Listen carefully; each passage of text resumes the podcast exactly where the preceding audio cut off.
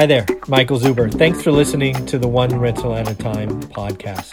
Did you know that the book One Rental at a Time is now available on Audible? Yes, to all my podcast listeners out there, One Rental at a Time is now available on Audible. Go check it out and please leave a five star review. Have a great day. Hey everyone, it is Monday, and of course, you know what that means. That means we start our expert series of the week, and we always start with Greg Dickerson. How you doing, sir? Doing great, Michael. How are you? I'm doing well. Uh, in this episode, uh, we're both going to take out our crystal balls, crystal ball, crystal ball. Excuse me, ball, and crystal uh, AirPod case. Yeah, there you go, crystal AirPod case. Thank you for saving me. Um, and we're going to try to look in the future and just take what we we are seeing now, and I'll describe mm-hmm. that in a minute our experience of the last 20 or 30 years and take a couple of shots at what tomorrow might look like. Does that, does that sound like fun? Yeah. So let me paint a picture of what I'm doing now. And I'm just not sure where, where it's going to go. So my model for the last two years has been buy the junkiest house in the area, won't qualify, got to pay cash, takes usually 40 to 60% of purchase price in the repair. So it's a heavy lift um, and then sell it, then stick a tenant in, and then sell it to a landlord, right? We did that 51 times in 20 months. What I had started to see this year is I was leaving money on the table. Uh, I had done a house, a little two bedroom, one bath house, which in my model meant I had to sell it for 160 or less to get the return that my landlord buyers would expect. But in that market, I could have sold it to an owner occupant vacant for 180, right? So in this example, I'd already stuck the tenant in. I'm a good person, so I'm going to sell it to a landlord and move on. But the next deal I did, I'm going, okay, I've never sold to owner occupants. Let's try it.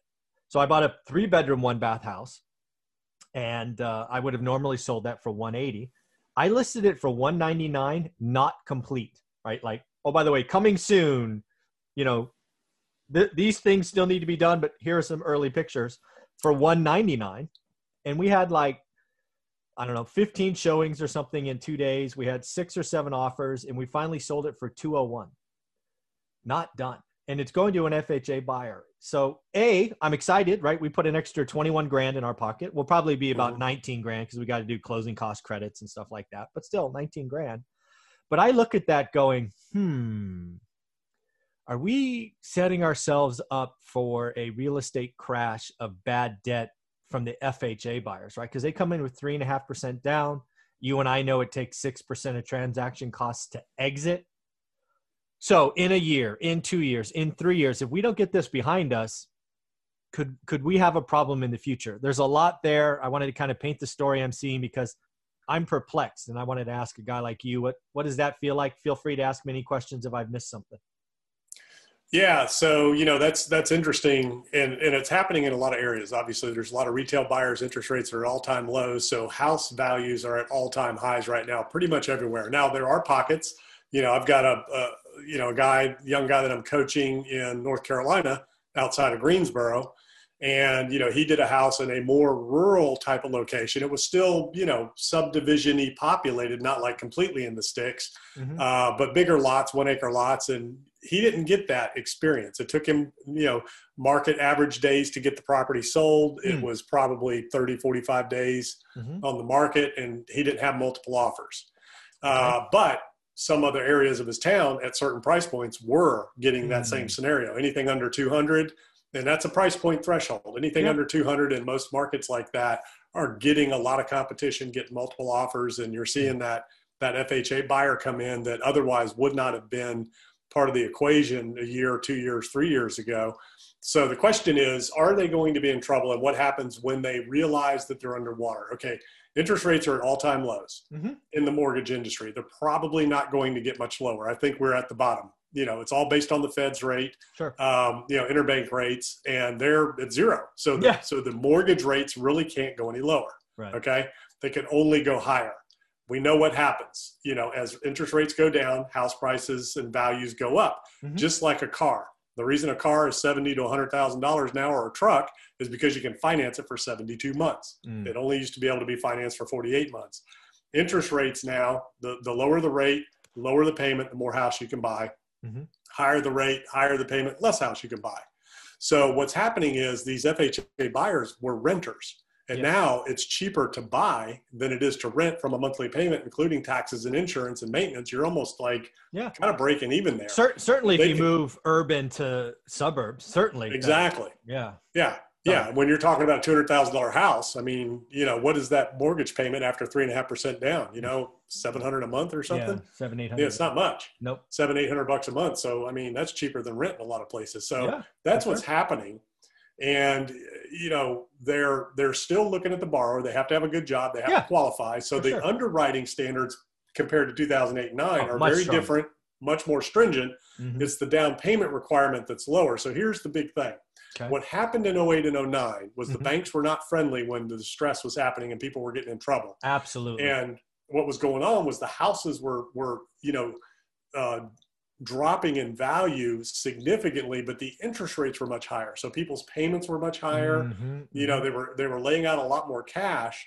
So they were looking at it from a strategic default standpoint and going, wait a minute, my house is worth half what I paid for it. Yeah. I'm paying exponentially twice as much as I can pay now to go rent or go buy another house somewhere else. Yeah. Let's just walk away. So what's going on now is if they're putting three percent down and they're locking in at a two and a half, two point seven five percent interest rate for thirty years, mm-hmm. there is no downside.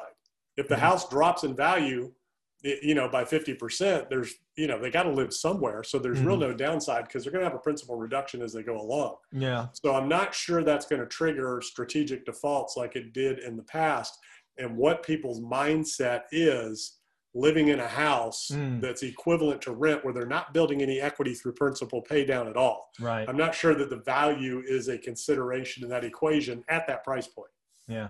So I think you're I think you're right, right? Again, I'm I'm just playing with this because again, I'm in the market every day, and that's mm-hmm. that's kind of the reason we do these channels and these interviews is we just we just talk, right? And, and, we're always kind of putting trying to put the chessboard together so we can make decisions. So let's finish this, and then I have another topic for you in a minute that just okay. came to me. So let's so in my mind, right? Let's so again, I'm thinking about the buyer that's buying this 201k house. You're right. A that's a three bedroom house. If he was going to rent it, it would probably be 1250 to 1400 so his mm-hmm. payment mm-hmm. is lower. When you add taxes insurance all of that it might be break even. But you're right. Yeah. he, he and his family got to live somewhere. This one is going to be completely remodeled roof to floor including the garage. Uh, so he will he he would be trading down he or she would be trading down if they had to lose it. So that's very true. They got to live somewhere. Second unlike last time you're right the banks a are more stringent on the enter meaning saying yes to a loan totally. But also they're more friendly on the pain, right? They're they're talking early, right? Forbearance and seconds and all this stuff. Very, very true. The other thing, unlike last time, is I believe that 30 year loan that this FHA buyer has in a year, two, three years is actually going to be a valuable asset. And what do I mean by that? Let's just say they get in trouble in three years and they're, you know, they got to get out for whatever reason I believe somebody can come in with a creative offer, right? Subject to existing financing, things of that nature. Yeah. And, and allow them to exit cleaner, probably without a real estate, uh, saving on transaction costs, and you know negotiate some kind of time frame where they have to be refied out or something a, at a later date. But I think it's going to open up the opportunity for creative financing, unlike last mm-hmm. time where prices were falling and interest rates were much higher. There was really no value in the mortgages last time because they were they were predominantly variable, right? They they were you know five interest years. only, no doc loans, no yeah. income verification, you know that kind of stuff. So it was a very different game. Yeah, exactly. So do you think there will be value in a 30 year fixed rate mortgage at two and three quarter percent in three years? Yeah, absolutely. From that standpoint, the question is: Is there going to be distress from that borrower to even Correct. trigger the need to, you know, execute on a subject to or lease option or something like that? So, yeah, just like commercial real estate, you know, a lot of these loans that um, have prepayment penalties. Mm-hmm. If you lock in at a very low interest rate, now that's a very attractive assumable loan because in mm-hmm. commercial, a lot of loans are assumable. In residential, it used to be like VA loans are yeah. assumable. Some FHA product is assumable. So yeah, if, especially if your loan is assumable and yeah. you have a low interest rate like that, that's that's valuable. Yeah, and again, I think that'll be different than last time because I think rates in three or four or five years are higher. And because um, again, I think it, I, as we've said many times, you want to if you want to know when real estate slows down, you tell me when interest rates double, and I'll tell you when real estate slows down. Right? I mean, that's yeah, it's that's it's all about interest rates, and it used to be five percent was the threshold. Around 0405 was the peak of the market when you know when rates got close to five percent, it kind of started slowing down. Mm-hmm. That was our first hiccup in the real estate market back post boom mm-hmm. and boom was 2000s you know 2000 mm-hmm. and 2004 5 that was the peak mm. then we hit a little hiccup because of interest rates and then it opened up the throttle was open because yeah. wall street created all those derivatives and yeah. you know mortgage backed securities and all that so everybody had an appetite for those things and then we were off to the races till 0809 and it was an unfriendly banking environment they didn't mm. care they were foreclosing there was no forbearance there was no nothing yeah now anybody who wants to stay in the house, they're bending over backwards to make that happen.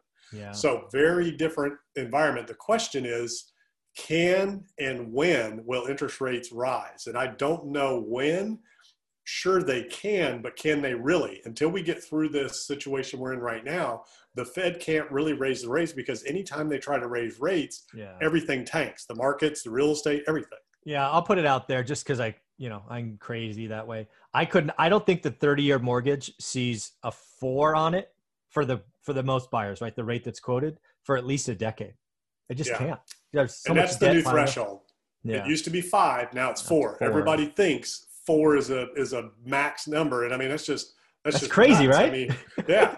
Anything under ten percent used to be a good number when you know. I got a seven and an eighth. Yeah, my 1st mm-hmm. deal was seven and an eighth. Oh my god crazy. But, you know, it's like gas prices. You know, people get conditioned. You know, for three dollar gas or whatever your threshold is in your area. When it gets over that point, their lifestyle changes. Yeah. So in terms of interest rates, right now, anything in the threes is good, but now in the twos, I mean, every time it goes low, it conditions people to think and have a yeah. ceiling that they don't want to go beyond. So it's it's going to be really interesting to see, you know, how because rates don't have to change a whole lot to get back up into the mid threes and close to four. Yeah. You know, the the basis, you know. Oh, so, for sure. mean, yeah.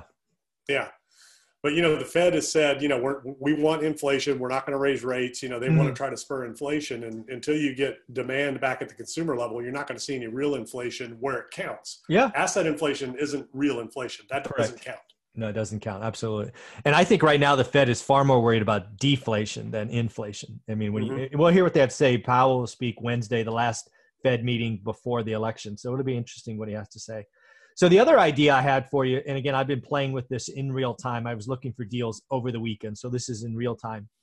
And this is the riddle I'm playing with, right? Affordable housing in my area is a problem, right? There isn't any. And frankly, prices are going up.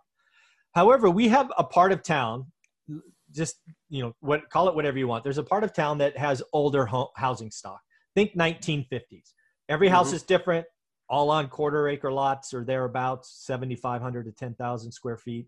No real parking per se. It's a lot of street parking just older mm-hmm. older neighborhood right? I would guess right now that that neighborhood is probably 60 40 renters versus owners and it might even mm. be 70 30 right? Wow. It's a part of town that landlords like myself, like I actually saw somebody sent me a report one time that said I'm I am number 10 largest owner in that zip code, right? They showed they showed the spreadsheet. It was crazy. I was like, I didn't know that. But anyway, so lots of landlords are there.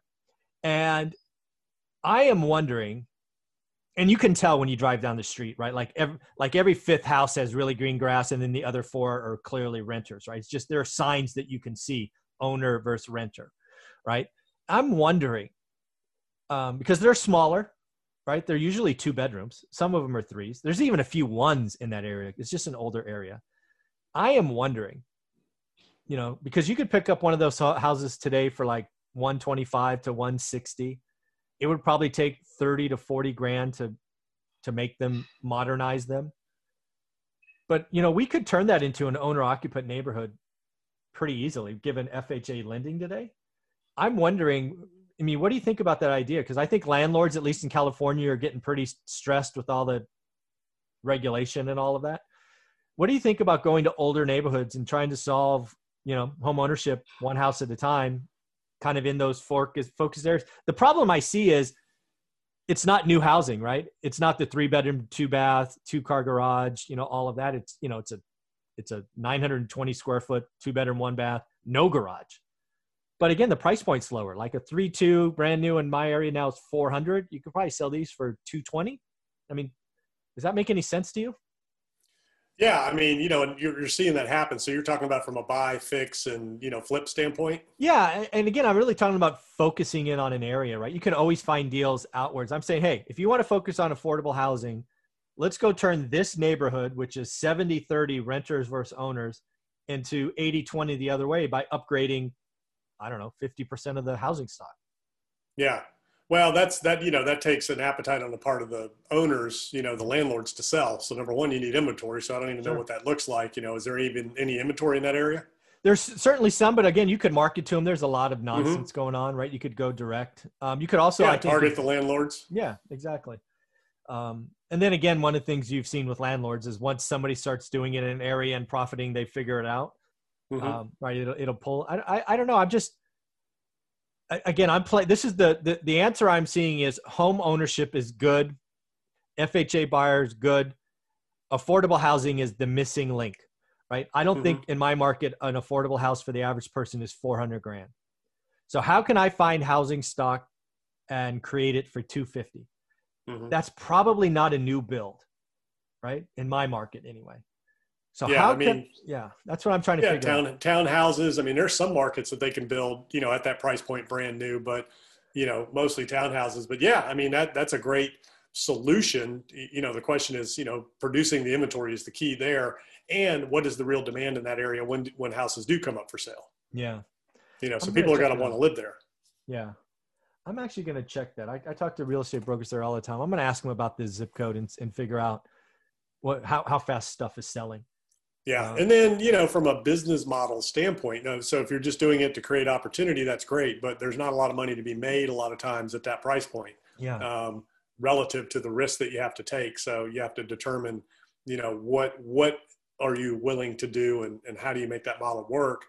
Uh, and then you could do the, you know, the whole, a lot of times at that level, a lot of people won't qualify either, you know, so mm, yeah, uh, it just, it just really depends on your buyer pool, who wants to be there what's the opportunity you know from a business model? Does it work? That's really the problem with affordable housing is you can't get the land at the right price. You can't build you know with with the costs that we see now for new construction. And it's a lot of it's the entitlement process it's proffers it's taxes and it's the price point on the land. It's just very i mean it, it, you can almost uh, you know, it's almost impossible to de- to deliver lots in a subdivision for less than 30, 40 grand anywhere.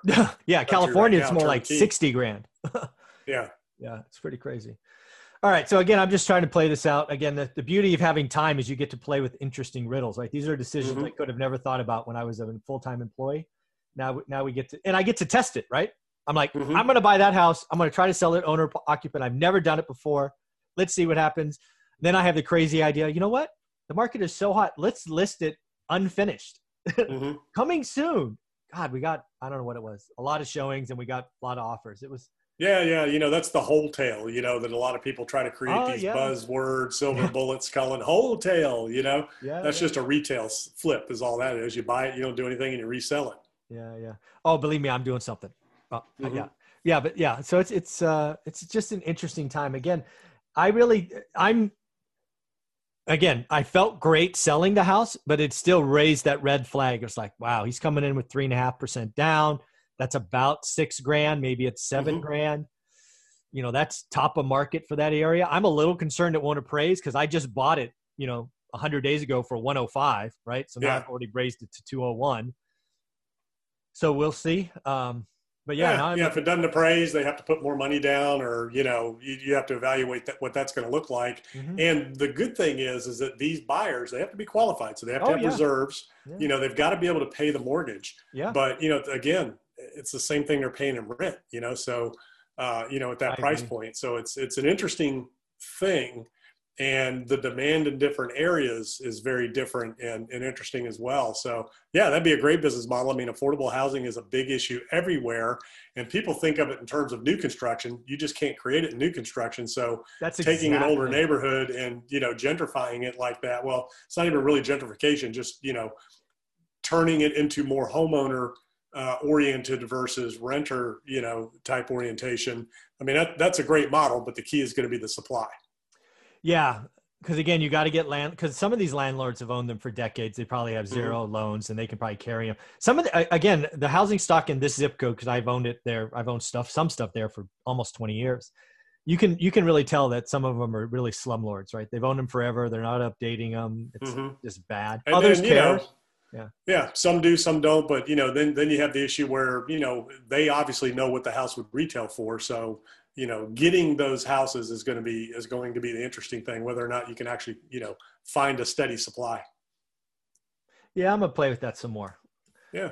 I'm gonna play with that some more. So let's talk about the other thing we'll kind of close out on is I'm telling people, and again, dis- please disagree with me if you you you do.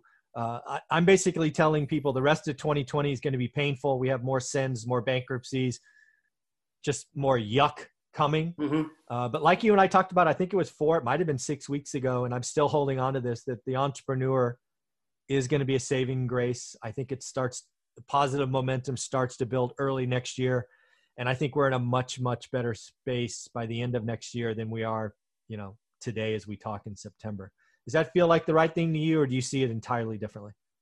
Yeah, I mean, I think it may take a little longer. So we talked okay. about back when this all started, our conversations in March were, were 18 to 24 months for any kind of real recovery. That was back in March. Yep. So 18 months puts you at the end of 2021. Yeah. 24 puts you into 2022. That's and true. we are seeing the interesting thing that's happening now, and nobody knows, right? So we don't know. The medical professionals don't know. Nobody knows what's this fall and winter going to look like. But I can tell you mm-hmm. this: if we got a vaccine today, okay, to get the entire population that's willing to take it vaccinated, that's the end of next year at best. Even if you had it approved, done, ready, mass production today. Mm-hmm. You know, most people aren't going to take it. So you need that, you know, you need the treatment, you need that yeah. therapeutics, you need, you know, the ventilator and the death taken off the table where people know if I get out and about, and I get COVID, nothing's going to happen to me. I'm just going to be sick. Yeah, it'd be you know? a miserable couple. That's what needs to happen because I'm out and about, and people still are not out in mass. You know, I mean, I went to the movies again this weekend. Well, I've been to movies last three weekends in a row since they opened the movie theaters. Yeah, no more than four people in, in an entire movie theater. That's wow. it. Wow people still aren't going you know so, so why would a movie theater stay open? That they've got to be losing money i mean right? So like oh, a yeah, restaurant. yeah it's costing them yeah it's costing them more to stay to open than it is to stay closed but i guess they feel like you know we got to give it a shot we got to get back and you know they may end up turning around and closing back up going into the fall and winter because that's what we don't know. You know all of the health professionals are saying we're at a high rate of infection going into the fall and winter so what is that really going to look like? That you know that is going to weigh heavily on the minds of people and their behaviors. So, you know, once we do get a vaccine out, we start vaccinating people and, you know, treatments and all that. I mean, you're, you're still looking at, you know, this, this tsunami that hasn't rolled in yet. Okay. It's still, the tide is still going out. Mm. So that 18 to 24 months from the March timeframe to get back to any kind of real recovery in the retail, you know, consumer based economy where it counts. I'm not talking about Wall Street. Yeah. You know, Wall Street's a whole differently disconnected, artificial thing that's happening that is not related to the real economy at all. Mm-hmm. Uh, doesn't matter what anybody says. Look at the Fed's balance sheet. We talked yeah. about that, and somebody asked the question, How do I do that? Go to the Federal Reserve's website, and their balance sheet's right there. It shows you what they're buying, shows you what they're doing. Mm. Everything's right there. And as long as they're still buying these things, that tells you there's real trouble out there. Okay. Yeah. When the Fed stops buying, and they stop printing money, then you know we're on the path to recovery. So watch what they do, not what everybody is saying. You know, because these guys that you see on CNBC and Bloomberg and all these channels yeah. telling you that, you know, hey, the fundamentals are great, and these valuations are cheap. Well, they're selling stuff and they're making money. You know what I mean? Yeah. They're, you know, they're they're yeah, you know, trying to move markets with their comments. And and yeah. you know, they're you know, it's not what's really happening on, on Main Street. So uh, you know, it's going to take a while for that real recovery in the economy, which is what's keeping interest rates low, what's keeping the ability for people to buy houses and all that. You know, the interesting thing with the housing market is, you know, even in your area, you know, yeah. in, in California with the fires, I mean, there's thousands of homes that have been destroyed. So now there's even less inventory on the market yeah. and more, there's going to be more demand for housing, rental and permanent. Yeah. You know, just, just from that alone. So there's continued pressure on that housing market um, continued uncertainty with how do we get to the other side of this virus. We're going to have to learn to live with it. Yeah. What does that look like, and how does that affect people's behavior? That's the real thing. You have to watch what people are doing, whether they're getting back out and engaging in economic activity or not. Yeah. That's the real path to recovery. So I think at this point, you know, maybe we're limping along by the end of next year back to about a, you know, 70, 80% of where we were, you know. Okay. Do now. Hmm. All right. Okay. So maybe, maybe an, maybe an extra year and that makes sense. Um, yeah, again, more. I yeah, we we've got more sins to pay for. There was just a gym I saw this morning in New York. I think that just foreclosed or not foreclosed, went to bankruptcy, but they're yeah. staying open, right? Bankruptcy doesn't mean you know liquidation, right? Usually means just restructuring debt, maybe some ownership, you know, all of that stuff. So yeah, repositioning assets, restructuring debt. There, there's going to be more and more of that coming the longer this goes. Yeah. Um, and a lot of retailers are just waiting to get through the holidays, and then they're going to file in January, February. You know, so yeah, uh, or they're going to close. You know, January, February, and you know, so we're seeing a lot of that in our area with shopping mall tenants, J.C. Penney's, you know, Belk, you know, companies like that, um, big ones, you know, that. Uh, are just limping along right now. So, you know, that's just from the recovery. So, you, to your point, yes, there's going to be a lot of opportunities for entrepreneurs in the real estate space and the, you know, mm-hmm. uh, in the business space, things like that, to step in and you know reopen these things as the economy comes back. So that will create opportunity as we go along. You know, the question is when. You know, yeah. when are you going to actually be able to take advantage of something and get reopened? You know, that's yeah. the real question because it's all about that consumer demand and, and, and our behavior, you know, as we go through this. And, unfortunately, nobody has any new information. You know, yeah. nobody really understands this virus. Yeah. So what I take from the three topics we t- we did today is single family homes, space is good, suburb living, FHA buyers are still the place to play today. Housing is housing is the hotspot in the economy today, right? It is mm-hmm. the hey look look everybody look housing is doing really really well. It it typically is only ten percent of GDP. It probably will punch above its weight class here shortly. Maybe it's 12, maybe it's 13, but it's not a huge mover. Um, but yeah, I think I think again, space is good. My area, how I mean, again, right? A lot of the fire, not a lot, several of the fires are up by Fresno. You're right; they're losing thousands of home, and they have to live somewhere. So they're going to yeah. come to the this the proper city proper and be renters or, or owners. So interesting, interesting times. Uh, any yeah. closing? We comments? are a consumer-based economy, so that's the thing that everybody needs to keep in mind. Forget yes. Wall Street. Forget yes. what they're doing and saying. Watch the. we are a consumer-driven, consumer-based economy. Uh, so we have to get back to producing and consuming goods in order for real recovery to happen. That's why I keep telling people I only watch two things. One is the consumer, and the other is cost of capital, because those yeah. are the two variables for me. So, Greg, I want to appreciate your time today. Thank you very much. It's been a lot of fun. Yeah, man.